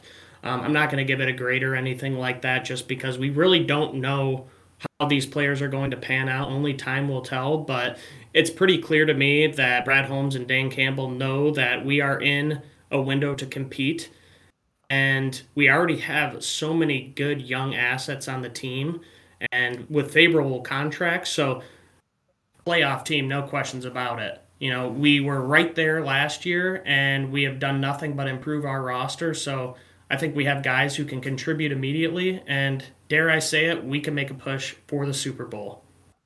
You dared. Book it. I'm it's in. definitely going to be a fun. It, it's definitely going to be a fun team to watch, and I mean, like even though the Lions were uh, just what was it, one game above 500 this past season, everybody was talking about them. They were one of the most electric teams to watch, mainly because they just got scored on so much that they were forced to score a ton. So that's probably what was very exciting, slamming overs, and uh, our good boy Jake View slamming the uh, Jamaal Williams touchdown every single game. good move. so so I mean it it it's gonna be a fun year again. Let's hope everybody stays healthy and we can work our way to an NFC North title. I won't jump to Super Bowl yet. I'm gonna go baby stepping and uh, yeah, go from there. Heads in the clouds. Don't try and pull me down. We're going, baby.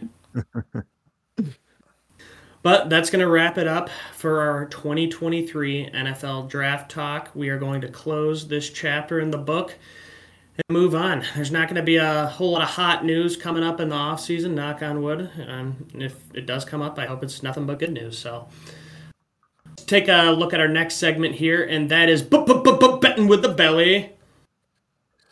Yep, we're back again with another round of gambling. Um, to recap last week, we had a couple of draft props that we all took. Corbin with the first one, Jalen Carter under six and a half. That one did not hit, as you saw him going at number eight. Uh, I hit mine. I had first tight end taken in the draft at Dalton Kincaid plus 115. So if you tailed the belly, you might have cashed in there. And then John, talk about an offer. First bet, he had Hendon Hooker to be in the first round. Nope. That was minus 165. You should almost have to pay the sports book back extra if he goes two rounds later than what you expected. CJ Stroud to be the third quarterback taken, plus 150. He was actually second. Everybody kind of bought into that DraftKings slash Will Levis to the Texans bullshit hype, which it just seemed like too good to be true. DraftKings had him just way up there, and then he ended up going in the second. And then Jalen Carter to the Lions at six. And yeah, we've already covered that with the character issues, maybe. We don't know. We're not in the room. But yeah, so it was a tough one for the uh, us as a unit. But we're moving on to this week. Corbin, what do you got? So, not a lot of football bets that can be made other than Lions Super Bowl odds. Take a look at those. But I'm going to go with an NBA bet in honor of the NBA playoffs going on right now. Um, there are eight teams left in, in the running here, and the Celtics are the clear favorites, but the Western Conference has three solid teams in the Suns, Nuggets, and Warriors. Plus, you got LeBron James still playing. You can never rule him and the Lakers out. Um, so I'm going to take the Western Conference to win the NBA Finals at plus 105. The East is at minus 130 just because of the Celtics, but I'm not buying into the Boston hype. The Bruins just got bounced, and I think that the Celtics are going to be a surprise upset there. Outside of them, there's not a whole lot of talented teams in the East. The Bucks got bounced, the Heat's still in it. The 76ers I don't trust to to win it all. So, I could see the Suns, Nuggets, Warriors and Lakers making a run here. Um, and I like those odds. Just having that plus sign is always a, a good thing for me. And you know what's awesome, Corbin? What? You already have someone in the finals. really? No matter what, you already have someone in the finals. Oh, true that. I was like, what? That, yeah. that hasn't happened yet. I, thought like, I thought you meant like the Western Conference Finals. I'm like, what the fuck am I missing? I was off the grid this week, but no, every year, uh, back when I lived in Royal Oak, my one buddy would take the Golden State Warriors at the beginning of the season, and I would take the field. And my one buddy Mitch would always hype me up, and he'd be like, "Ben, that's awesome, man! You already got someone in the finals, bro. That's great news." that's a good point. I mean, well, I did think about that just because I do like all of those Western Conference teams. So why not just take one of the Western Conference teams? In case I get one wrong if the Nuggets get bounced or the Warriors or Suns or whatever. I probably would take the Suns if I did have to bet. They're all pretty close. I think like plus six or seven hundred. They all got a fair shot at it. So. Well, the best part is for the other side, they got someone in the finals too. It's just a fun bet all around when you take it this early. You never even know who's going to play. I'm going to cover Isaacs real quick, just as big thank you for coming on the show. While I book butcher this guy's name, okay, Bukayo Saka from Arsenal's English Premier League. Anytime goal scorer plus 200 against Chelsea. He's got a little uh, analysis in here for me, which I know nothing about. Chelsea are in a free fall, and Arsenal need a bounce back game after four straight games of dropping points. Saka is the most consistent performer, and that is a hell of a take, Isaac. I love to hear it. Joe, what do you got for us? Yeah, yeah. I uh, I got a little footy on my board too. Um, yeah, I uh, this is a long shot play, but you know if you want some some deep odds, uh, Lucas Paqueta, West Ham uh, attacking mid against uh, Man City on Wednesday, plus six fifty anytime goal scorer. He's hit three. He's scored goals in three of the last four. Man City's going to be going up and down. You know, hopefully, hopefully West Ham can at least uh, not get blanked. And uh, uh, Lucas Paqueta, the way that the, the offense has been moving a little bit better, they've been scoring more goals. I think that's a as far as a when you're getting plus six fifty odds. I think I think that's a solid long shot play, just a one unit bet. Um, and then that West, that Western Conference, um, Give me the Lakers plus four and a half uh, for game two against the Warriors, or game one against the Warriors. Um, I don't know. I think gold. I think Golden State's going to be coming in with some dead legs. Um, Lakers Lakers could at least keep it close here on the road against Golden State. I mean, Draymond will probably uh, you know kick someone's nuts in and get tossed and get the game off the rails, and you might get so drop the money line if you're feeling froggy, but uh, plus four and a half is is a nice buffer. To, it should be at least a game, and watch me get buried on that. Um, but then uh, and then uh, Nuggets minus four against the Suns. Um, game two, uh, we'll see. I think that the I think that uh, Kevin Durant uh, may hopefully learn this year that you have to like play more than uh, six regular season games uh, with your team to threaten to win a ship. Uh, the Nuggets seem to be rolling. Uh, Murray's got it together, and Jokic is is putting it together, and they're all gelling at the right time. I think minus four, smash it. And that will wrap up betting with the belly. Excellent. Good to hear some nice bets in there. We have to pivot on these sports, man, and really get outside of our comfort zone a little bit. But I'm ready to get back into NBA bet and then uh, MLB as well. So I'll have some good ones in the future here. But let's take it over to you, Ben. You got uh, bowels of the belly for us. Let's crawl up in those guts and see what's inside. Well, actually, we're going to throw you for a little curveball this week because I had quite the uneventful week. So, you know what we're going to do? We're going to take our yacht out into the ocean, dive deep in there, catch a fishing lure, get that fish scooped up, descaled, and filleted as we get into the bowels of the fish. Take it away, Corbin. All right, sounds good. Well, as I said before, it wasn't really a traditional NFL draft weekend for me. Um, my brother just graduated from Michigan Tech up in Houghton, Michigan. So the whole family went up there to go and see him and congratulate him, see him uh, walk across the podium, get that diploma. So headed out uh, Thursday around noon with my, my other brother, his girlfriend, and then my mom's sister and her boyfriend came up as well. Um, so it's a long drive. It's probably like at least eight hours from Grand Rapids to Houghton. Um, normally I go in the winter time and it's a blizzard, so sometimes it takes us like 10, 11 hours to get up there. Um, but we did not make the entire trek in one day. The, uh, the first night we decided to stay in Marquette, which is about a two hour drive from Houghton. And we had a hotel there and we were planning to watch the the first round of the NFL draft at a sports bar at the hotel. But we elected to go to a sports bar around the corner. Um, we called ahead. They were playing it over the speakers and everything, and they said they weren't that busy. So we walk in, and it wasn't that busy. They were playing it over the speakers. It was a perfect situation. We got some nachos, some beers, and we were ready to go. So um, as soon as I walked in, I noticed they had this uh, a bartender and a Justin Fields Bears jersey. So I noted that when I walked in, and first round was underway. Everything was going good. Um, we get to Devon Witherspoon at five, and I was like, oh shit, what's going to happen now? Lions trade out, and so I was like, shit, they definitely wanted Devon Witherspoon, and now we're moving back just to get somebody else. And I hear this Bears fan just chirping the entire time from behind me. He's a bartender working at the establishment. And the Bears trade back, they get Darnell Wright, and he's just clapping, yeah, go Bears, woo! And I'm like, okay, fuck this guy. And so then the Lions are up at 12. And I'm like, okay, who's it gonna be? Like I was like on the Discord with you talking it over, but I was muted, so you couldn't even hear me. I was thinking maybe it was Will Levis or maybe uh, Christian Gonzalez or something, because I don't know what the fuck I'm talking about.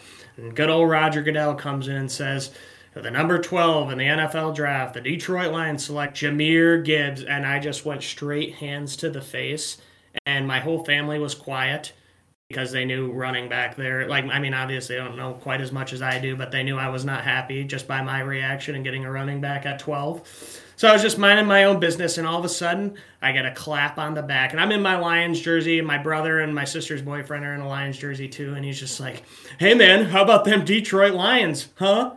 And I just look up from my hands and he's just standing there five foot tall with this bullshit mustache and a shit eating grin on his face. And I just go, shut the fuck up, dude. Get the fuck out of here.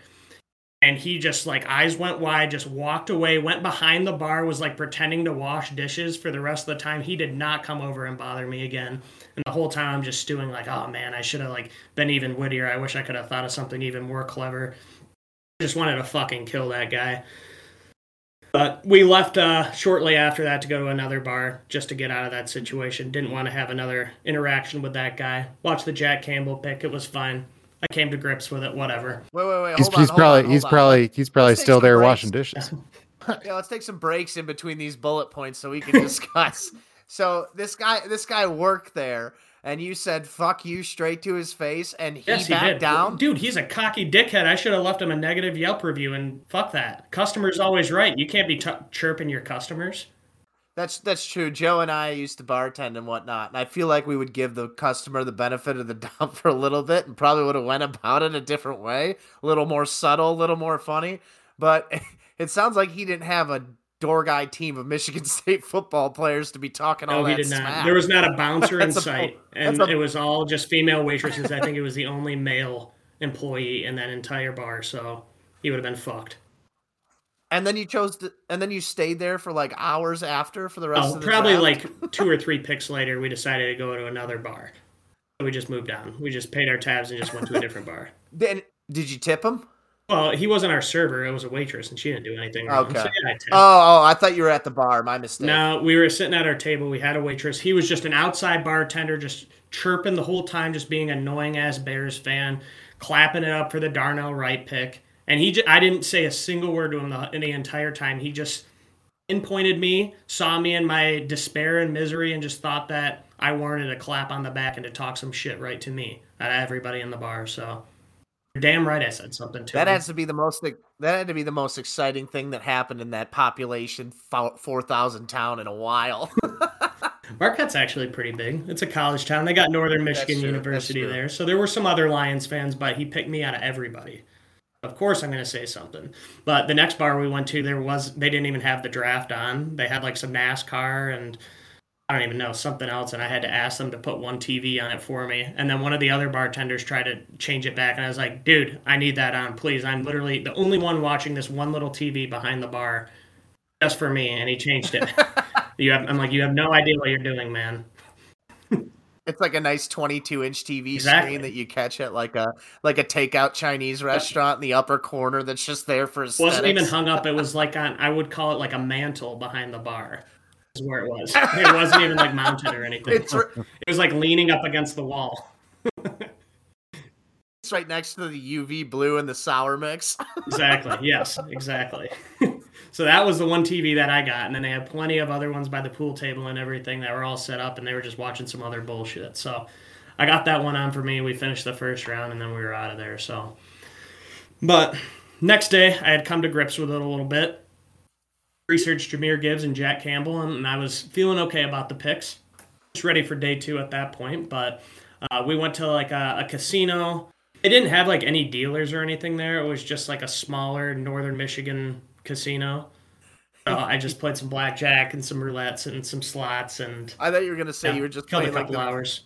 I thought you were gonna say you were just playing like the video poker at the bar that only the old ladies play while they're getting their like virgin strawberry daiquiris.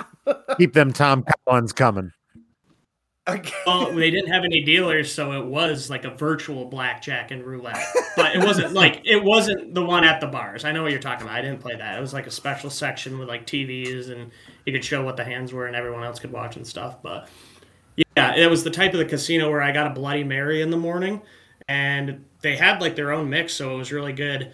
And they pull out a beef stick out of like a straight Jack Link's beef stick. And like took it out of the wrapper and put it in my drink. it was a good Bloody Mary, so I'm not gonna knock it, but I thought that was funny. like at least take them out and put them in a jar so people don't know you're getting a Jack Link's beef stick in your Bloody Mary. but anyways, yeah. So we were at the casino for a little bit. Went out to Houghton and it was an absolute blast. I had gone out there like the past four years. I usually go up there to snowboard, so this was my first time when there wasn't snow completely covering the ground, but it was just shitty, nasty weather the entire time. Pretty cold, some rain. Um, but we were just boozing the entire time, and it was great. There's this one bar that they have there called the Dog, and we always go there to get Long Island iced teas. And also, it's tradition to get their pickled jalapeno eggs but this time I have an ingenious idea. I Ask for an egg island, which is a jalapeno pickled egg inside of the Long Island. And we just oh, lined up like eight egg islands and it was an absolute oh. blast. We would just pick the egg out, eat it, and then we would just drink our Long Island iced tea. Sure, it could have came on the side, but that defeats the point of the egg island. So I think we made a new staple for him there. It was a, a good first night. It's kind of a little bit of a having a hard time remembering exactly what happened that first night. Um, but there's this other place they just call the club. I don't even know what this place is called. But I was with my younger brother, the one who graduated, and there's like a little sign on top of the um, on top of the bar that just says is like a picture frame that said 20% gratuity will be assigned for any tabs left open. And so my brother's like, Corbin, take that. And I was like, oh, okay. So I just like grab it off of the bar, like no bartenders are looking. I just like set it on my lap. I didn't like put it under my shirt or waistband it or anything. It's just sitting on my lap. And then all of a sudden, a woman walks around the bar and like walks up to me and she's like, hey, excuse me, could I have that uh, picture back? And I was like, oh, yeah, sure. And I just like grab it and hand it to her. And then she's like, okay, thanks. And I got to ask, like, why would why would you try and take that? And I was like, oh, I wasn't trying to take it. I'm actually nearsighted, so I was just trying to read it. she didn't she didn't buy it at all. So I just gave it back, and she was the owner. It turned out, so we just shot the shit with her. It was all in good fun. I didn't take the sign, but yeah, we went to the uh, the graduation ceremony the uh, the next day. Um, there was no seats, but we did happen to find like a big press box that was wide open. So we're up in the very, very top of like this uh, arena that they had the ceremony in with like office chairs and outlets, and we had like our own little desk or anything as opposed to like the stadium seating that everybody else was in. So showing up late, it actually kind of worked out in our favor. Um, we had already kind of pre-gamed a little bit with some drinks in the morning and anything there. We unfortunately forgot to bring anything to the ceremony with us, but that's okay. We went back to the uh, the graduate's house afterwards, and we are making margaritas. Um, we also picked up a nice six pack of Smirnoff ices from the liquor store, which came in handy. And if you don't know about icing somebody, it's when you hide a bottle of that super sugary Smirnoff ices somewhere, and anybody who finds it has to immediately get on a knee and chug it.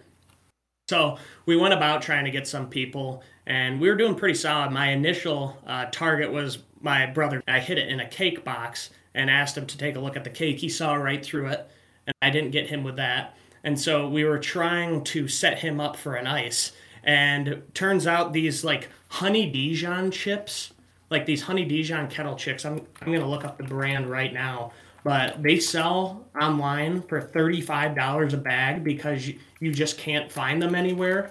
So we found these kettle chips at this liquor store we got the ices from, and we grabbed like five bags and we were going to sell them. So we took one of the bags inside and I was told that my brother was trying to find, or my brother was trying to eat some of these chips, and my sister's boyfriend wouldn't let him have the chips. And so I was like, oh, dude, like, well, he actually thought of the idea. What we should do is put one of the ices in the honey Dijon kettle chip bag, and then when he comes up to try and reach for one, boom, the ice is right inside the chip bag. So we were just like picking some chips out and eating them. And he walks up and he reaches right into the bag. And you see him fumbling around and then you see him freeze. And sure enough, he lands right on that Smirnoff ice. And we did get him after all. So that was fucking awesome. The worst ice I've ever gotten, I remember one kid just didn't know how to play the game. Uh, he's like, "Yeah, can you go grab me a beer out of the cooler?" And like, I open up the cooler and I grab a beer. He's like, "I just iced you," and I'm like, "What are you talking about?" He's like, "Yeah, there's an ice in the cooler." I'm like, that's where it belongs. it's, it's just on site anytime anyone sees a Smirnoff Ice. It's just gotta Gotta be. drink Next thing you know, next time we go to the liquor store, Joe, I'm I iced you like 196 times over. See that case? Yeah. But by I I actually uh I had a buddy that uh, we gave him a bunch of flack for, but he would always get mad because he, he liked and he enjoyed drinking Smirnoff ices, and people were always taking them out of his fridge and fucking with people, and you know like putting them in like weird in like the toilets or wherever the hell, and he's like. These are my drinks. Please stop getting rid of my my drinks. Like, I have nothing to drink. Who is this, Joe? A buddy of mine from uh, Ann Arbor. Uh, Ah. yeah, I don't know your crew there. yeah. Well, Was he at your wedding? I, I was, I, oh, man, I, I really, you know, set the town up for failure there with that Smirnoff Ice. Uh, but what? yeah, where's he from? Uh, man, I, I should have, I should have pivoted. Okay, and moving on. Different school, got a- different school. I got a lot to cover here. I got some bullet points down. So after the uh, the kettle chip icing, we did some helium balloon karaoke. They had like a big graduate balloon, and somebody put Nelly Grillz on the speaker. And so we just stood in a circle and we inhaled the helium Hater. balloon and we just rapped Grillz by Nelly. And then we just had like four people going. It was fucking awesome. That was hype. Um, but after that, we decided to move on, take the party to a bar. So we went to this other bar called the Downtowner, um, which is one of our usual drinking holes. And it was probably around like three, four o'clock at this point. So night's just getting started for some, but not for us. We were pretty tanked at this point. So we walk in, and I see this guy sitting by himself at the end of the bar. Looks like a local, most likely. Don't want to judge, but it seemed like he was a local. Um, it's a college town, so if you're usually an older person by yourself, it's a pretty safe bet. There's not a lot to do there other than just go to the bar and get drunk. So my sister and my mother are walking in front of me, and I see this, you know, older guy just like staring at them, and you know, all respect to handicaps, but I believe that the guy had Tourette's because he looks at them and he just gives like a chirp, like "Nah," and I was like, oh, "What?" And so then mm. I walk, and I walk past him, so I just hear from behind me, "Nah." Again, and I was like, okay, I think the guy might have Tourette's here. So we all go and sit down at our table, and we're probably like five feet away from him. And he just turns around, waiting for us to get seated. And I know he's gonna say something, and he does. He's like, hey, like, what are you guys doing here? Like, you're not from around here. And I was just like, yeah, I just came in town for my brother's graduation, man. He's just like, all right, yeah, cheers, guys. And he looks over at my other brother saying cheers. And we literally just sat down, didn't have a drink yet. And my brother says to him, yeah, I don't have a drink yet, man, but cheers. And as soon as he's done saying that, he goes, oh, fuck you. My brother goes, okay then. he just turned back around and kept on drinking. So it was a interesting interaction. We were only there for like a drink or two at that bar. So we moved on and uh, yeah, it was a rough night. Went back and got some more egg islands and we had a, uh, a big dinner. I had like a big pasta dinner with like blue cheese sauce. It was not a good decision, and we'll get to that later. But egg islands, pasta for dinner. I am feeling full as hell all night yeah, come to find out, after I left, I, I was crossing the bridge to go back home. It was probably like 1 a.m. at this point, and I was gassed. We just been like through a three day bender, and so went home because I knew we were leaving in the morning. Um, come to find out that he ordered two Long Islands from the uh, the dog where we did the egg islands originally. He ordered two. He grabbed them and he just dumped them over his head and took like a Long Island shower. I wasn't there to see that, but I went and saw him the next morning, and he looked like he took a shower with Long Island. So yeah, clearly a wild night, but this is where the story kind of takes a turn for the worse. I'm normally a pretty, you know, heavy sleeper when I drink. I never have gotten like hangover sickness or anything like that, and I don't think I've puked from alcohol in years. But woke up in the middle of the Not night. me. it doesn't really happen to me. I'm usually pretty good about it, but I woke up in the middle of the night and I just want to get some water. So I go to the kitchen and I get some water and I go back and my mom is sleeping in the room next to me. I hear her go into the bathroom. I go and lay back down in my bed and I realize like, oh my god, like I gotta puke right now. So I get up and there's no bathroom to go to. So I go to the sink and I realize there's no like garbage disposal. It's just like a small little drain. Oh. So I'm oh. like, nope, can't do it. Go to the trash can, puke into there. No good, like liquid. And so I go back and lay down in bed. My mom leaves the bathroom at this point. Like she's like, "Are you okay?" I'm like, "Yeah, yeah, I'm fine." So go and lay back down in bed, and I'm like, "Oh my god, now I have to take a shit." I Go to the bathroom, and I take a shit, wipe, flush, and as soon as I'm standing up, I realize, "Oh my god, I'm gonna puke again." And so I didn't want to puke into the freshly shat in toilet, so I puke into the sink. And after about like two hurls, I realized like, wow, this shit is not draining right now. So I go into the toilet, ended up puking in the shat in toilet anyways, and this stuff is just not fucking going down. So there's no like little plunger to like kind of like move the drain up and down and try and drain it down. So I had to like reach in with my hand and just like plunge the sink. Oh, It's not working. I won't go into the details too much. It could be worse. You already did. No, I, I, I did not. I really didn't. I promise. It was not good. Had to take like a toilet plunger and plunge the sink, clean it out the best I could. Went to bed for the rest of the night, and I was good to go. Oh no, you always puke in the shat in toilet. You just you just gotta you never go in the sink. See, I haven't done it in so long. It was a rookie mistake. I'm just not used to it. And sometimes the uh the smell will get that full ejectocito cuz and then you just clear the pipes. Yeah, but uh, it doesn't quite end right there. Joe's face. Yeah, it was not the uh, Wait. the best day to be court. the way the way you strung those poppy adjectives together for the most vile acts I've heard. Just go ahead, carry on. yeah, that was kind of the almost a grand finale, but this one isn't uh, that crazy. We went to Mackinac Island as like a little pit stop last night, so we spent the night there. Um, but if you ever been to Mackinac Island, there's no cars or anything. You just ride bikes, and they have a bunch of like horse-drawn carriages and stuff. And so there's always a bunch of shit in the streets. So you take a ferry to the island. Um, you have everything in like a luggage cart. You grab it. We go to the hotel we were staying at it's a very like it's like a house like a larger house essentially this hotel. So my mom goes in to check into the rooms and we all just kind of set our stuff down on the sidewalk. She gets the keys we go up to the rooms. I'm sharing a room with my mom and then the other four are just sharing a room together. Um, so we go into our room they go into theirs and i didn't see this happen but apparently my sister's boyfriend took his bag and just threw it onto the the bed they were sleeping on and then when he took the the uh, the bag off, he realized that his entire blanket was covered in shit. So he set his bag directly down in shit and just threw it on the bed. And these places, like the front desk leaves at like 5 p.m. So if you lose your key, you are shit out of luck. So he uh, luckily got down there with like minutes to spare to have housekeeping send up another blanket for him, but he almost had to sleep in a shit bed. Jesus Christ. this was a terrible trip. Um, it was actually a fucking awesome trip. Some some bad things happen, but it all worked out. You know, I'm they, they think they think Mackinac Island's just all fudge and bike rides, but Turns out it's it's just there's the shit end.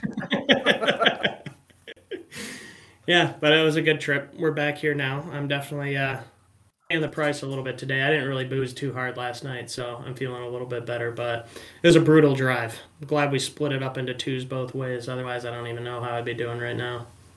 Um, but yeah, an eventful trip, an eventful draft. It was a hell of a weekend. Yeah, I'm not sure when we're gonna do our next episode. We're thinking about a month, maybe smaller, uh, depending on the news that comes out. If we got something to talk about, or we'll just do another bonus episode like we did uh, over the bye week special. But wanted to do a big thank you to Isaac and Joe for filling in for our favorite guest John as he uh, gets his first night off after being a dad.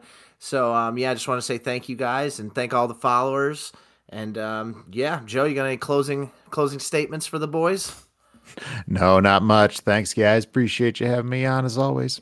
Yes, of course. Thanks for coming on, Joe. I know Isaac was happy to do it as well. We'll get John back for the next one. Hopefully, in like a month or so, we'll have enough content to go around. But this is kind of the dead time, so if something pops up, we'll just do like a, like Ben said, a little bonus episode here. But let's wrap it up with that. Thanks again for listening, guys. If you haven't already, please follow, subscribe, like, and download on Spotify, Apple Podcasts, and any other platform you might listen to us on. Don't forget to leave us a review, give us five stars, and follow us on Twitter. I'm at Like Kobayashi. We also have the Belly and the Fish Instagram and Twitter accounts going. Make sure you follow that Instagram because we will be dropping some dates for our future episodes continue to send us some uh, DMs and texts for any ideas on segments that you'd like to hear over the off season, and keep spreading the good word. Tell your friends, family, coworkers, and anyone and everyone you can think of. We really appreciate the love and support, guys. Yeah, absolutely. We'll see you soon. With that said.